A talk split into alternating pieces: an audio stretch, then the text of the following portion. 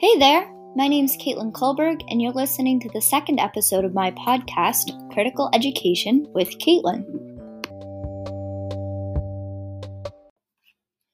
In this episode, we'll be talking about a little bit of what I've learned from engaging with the ideas of John Spencer at his website, spencerauthor.com.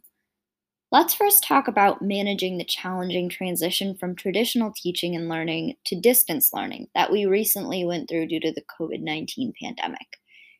In his ebook, Shifting Toward Online Learning, that he co wrote with AJ Juliani, Spencer suggests that we should shift our mindset. Um, so rather than thinking about um, converting our traditional courses into distance learning, we should instead think about transforming our traditional courses into distance learning courses.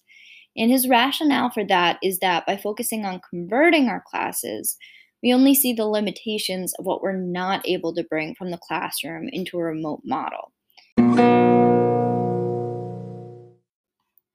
I think the idea of transforming teaching to work in remote settings rather than just trying to transfer it online is a really empowering idea for educators. It's a really helpful way of reframing what could be a super daunting task.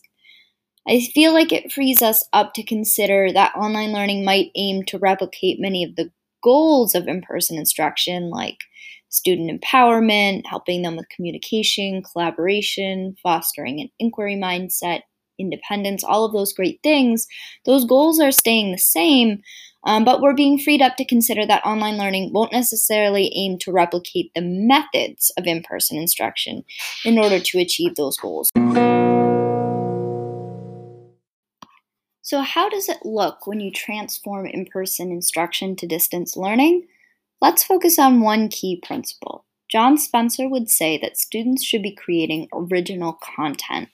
And I would add in that whenever possible, that content should be created for authentic purposes, such as a podcast that isn't only intended for the teacher to listen to, but is actually intended to be listened to by a broader audience, for example.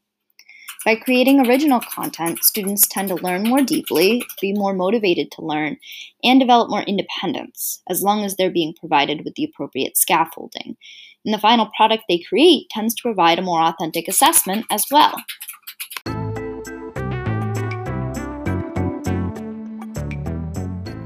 Thanks for listening. This has been Critical Education with Caitlin. Until next time.